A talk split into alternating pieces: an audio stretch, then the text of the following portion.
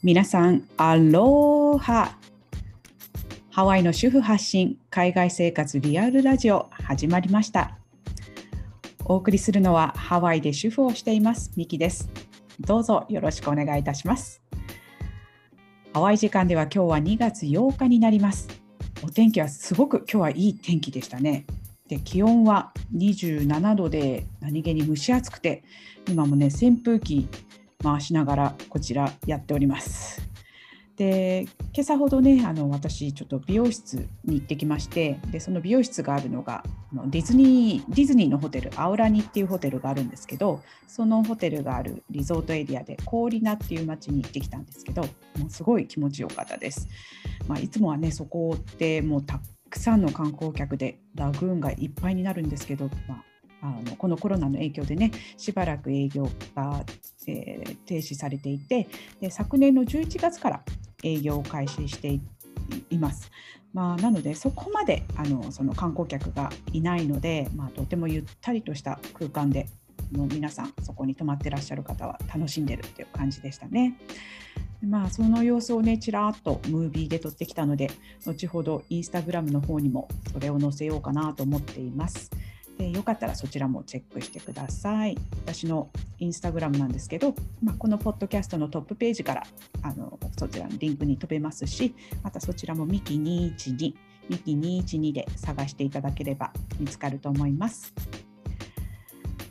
この番組では国際結婚や海外生活のリアルリアルな様子をご紹介していきます。私が住むハワイのライフスタイルを中心に、また時折アメリカの他の州に住む方や他の国に住んでいる方もゲストに登場してもらう予定です。えー、さて今日はまずねリスナーさんからのコメントをご紹介したいと思います。すみえさんからいただきました。すみえさん、食文化って面白いですね。各国の違いがよく分かりましたといただきました。ありがとうございます。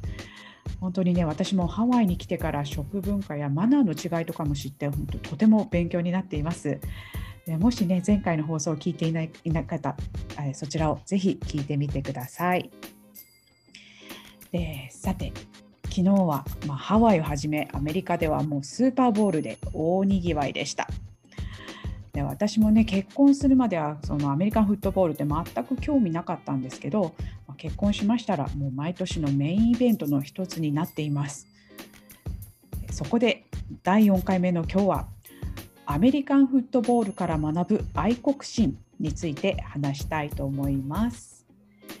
え我が家はですねあのサンフランシスコに親戚が多いこともあって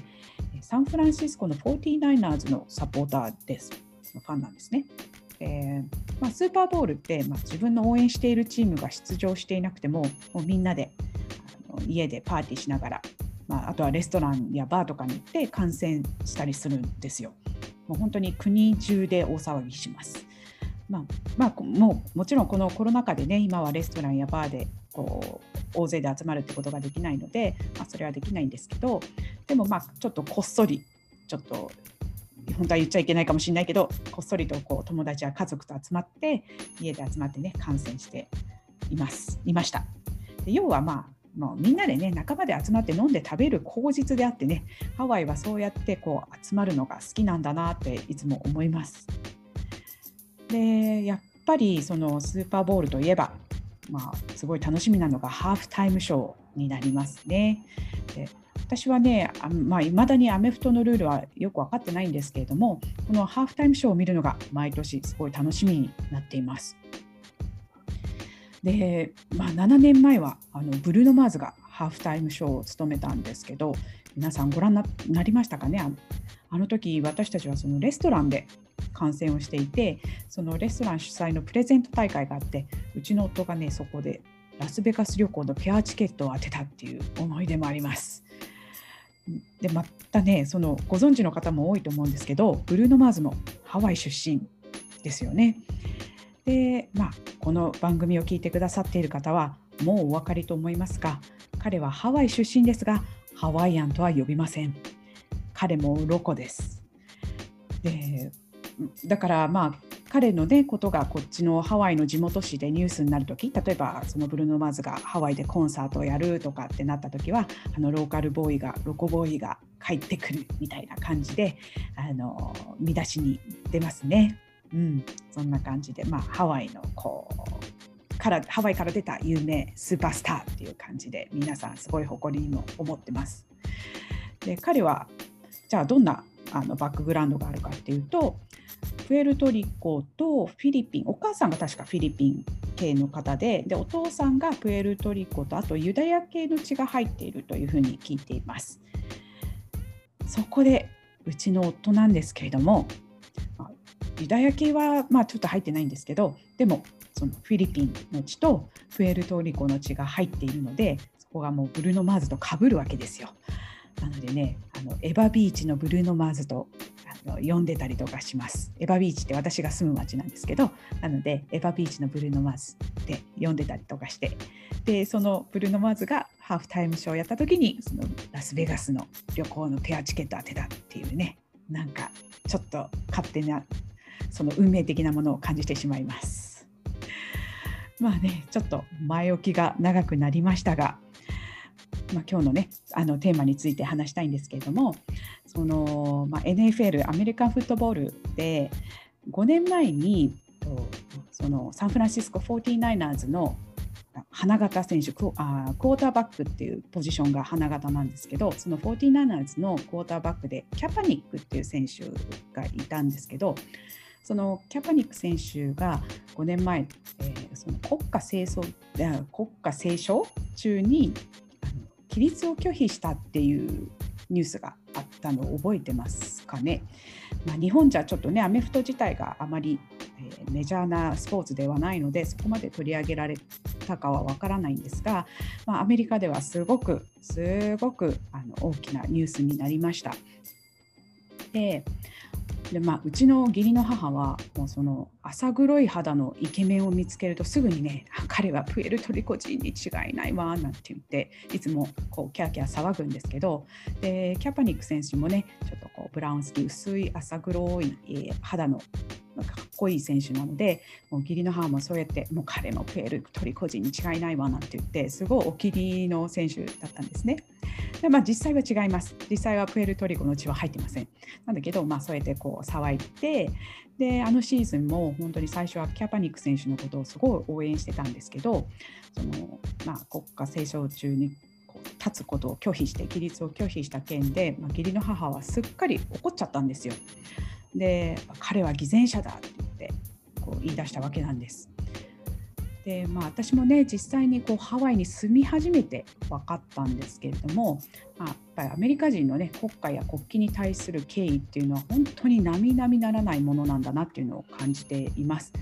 でこの今住むエヴァビーチに引っ越してきてからはその近所のアメリカ軍の基地があってそこに毎朝8時にね国歌が流れて毎毎朝流れるんです。でそれがねその国旗掲揚のあの合図だっていうのを知ったんですね。でまたね以前私の夫は陸軍に所属していた時があったのでその時はこう基地内で買い物をすることもできたんですけどその買い物行った時にねその国歌が流れ出すともうみんな運転してた人たちも車を止めて、まあ、外で歩いてた人たちも立ち止まってこうその国旗掲揚とかされる方をこう眺めていて立ち止まったりとかするわけなんですよ。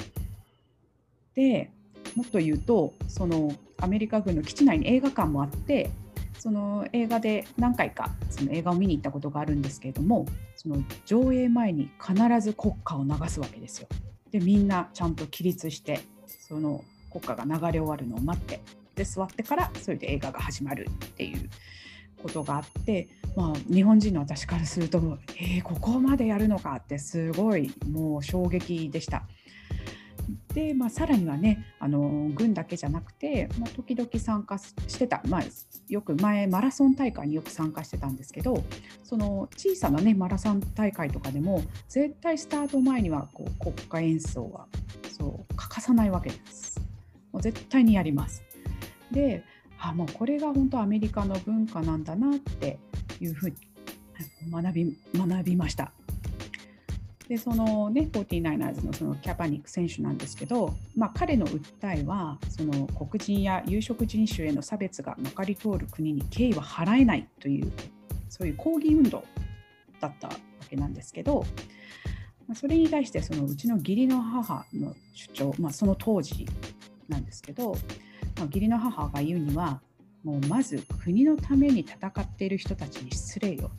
まあ、国のために戦っている軍の人たちのことですね。っていうそういう人たちに失礼よって言っていてでまたね私は曽祖父母がプエルトリコから移民してきたことで今こうしてねここで暮らし暮らしができてるのって。でね、ここまで築き上げるのにはもう曽祖父母とか、まあ、祖父母父母たちも本当に大変な苦労をしてきたって。でもその苦労のおかげで私たちは今快適な暮らしができている。またアメリカという国が移民を受け入れてくれたからそんな生活ができているのよだから彼もキャパニックもね今の生活ができているのが誰のおかげかを考えたら絶対に起立すべきだっていうふうに言ってたんですね。でそれからねその時、まあ、たまたまねグアムに住む義理の兄、まあ、その義理の姉の旦那さんなんですけどたまたまその時その話す機会があってでその義理の兄っていうのはグアム生まれでグアム育ちなんです。チャモロジってやつですね。でつまりねアメリカの自治領で生まれ育っているので正確に言うとアメリカ人ではないわけなんです。でそのそんな彼に、まあ、アメリカ人じゃ彼ない彼は一体どう思っているのかっていうのを聞いてみたくて聞いたんですね。そしたらその義理の兄もやっぱりそのキャパニック選手の行動にはすごく反対ででその彼の主張もわかるけどでも他の場所でそれを訴えればいいわけであの場面でするべきじゃないって言っていてでまあ要はねキャパニック選手ってすごいあのお金もらってるわけじゃないですか。もう NFL のねそのギャランティーってものすごいもう何億っていう世界なのでそんなね大金をもらっている目で身で、まあ、それはサポーターのおかげでありゲームを見てる人たちのおかげなわけだから、まあ、国家斉唱の時はもう絶対に起立すべきだっていうふうに言ってたんですね。で私もふむふむってそうやって聞いててそしたら今度は逆にねその義理の兄や母に「で日本はどうなの?」っていうふうに聞かれたわけですよ。私もああと思って、まあ、日本で国歌が演奏されるとか国旗が形容されるっていうのは、まあ、学校のその入学式とか卒業式とかぐらいであとはまあ私が思いついたのは、まあ、せいぜいそのサッカーのワールドカップとかあとオリンピックの時その授賞式の時とか、まあ、それぐらいかなっていうふうに言って、まあ、もっと言うとうん実は学校の先生まあ、教師たちの間でねそうやって国旗掲揚とかその国家斉唱を反対する人たちとかもいてそれで時々こうニュースになったりするんだっていうふうに話したら、まあ、ものすごい驚かれました。えー、ってそんなそんな反対するのがわからないみたいな感じで驚かれましたね。でまあね、あのキャパリック選手の話に戻ると、まあ、その2016年にそれでこう彼はそういうふうに抗議運動を起こして、まあ、その後ね 49ers との契約は切れて、まあ、フリーエージェントとなって、まあ、まだね NFL への復活は果たしてないんですけど、まあね、昨年のあのブラック・スマターの運動で、まあ、あれでまたこういろいろ人種問題がね大きくなりましてそのキャパニック選手の行動が実はそこでまた評価されつつもあったりとかしてで今、まあ、ネットフリックスで映画も制作されているようですね。まあ、なかなかねセンシティブな問題なので、ま、何が正しいとか何が間違ってるっていうこう言えない問題なんですけど、まあ、私がこうこう思うのは、まあ、こういうことが起こると本当このアメリカの人たちってこう熱い論議を交わすわけですよそうみんなでディスカッションするんですよね。そういうのをこう見てるとああすごいみんな愛国心があるんだなってすごいその愛国心がある証拠なんだなってすごい思います。で逆にねあ日本はちょっと自分の国に無関心なのかなとも思ったりもします。というわけで今日はアメリカンフットボールから学ぶ愛国史についてお送りしました皆さんももし国際結婚や海外生活について質問がありましたらお送りくださいこちらの放送は Facebook グループ無料英会話海外移住サロンの方で公開ライブ収録をしていますのでそちらのコメント欄に質問を書いてくださっても構いませんしまたこのポッドキャストのトップページから私の Facebook や Instagram に飛びますのでそちらからダイレクトメッセージで送っていただいても構いません。さらにクラブハウスもやっています。そちらでも今後皆さんとね直接会話できたらいいなと思っていますのでよかったらクラブハウスもフォローしてください。アカウントはミキ211 MIKI212 になります。それでは次回の放送もお楽しみに。マハローアフイホー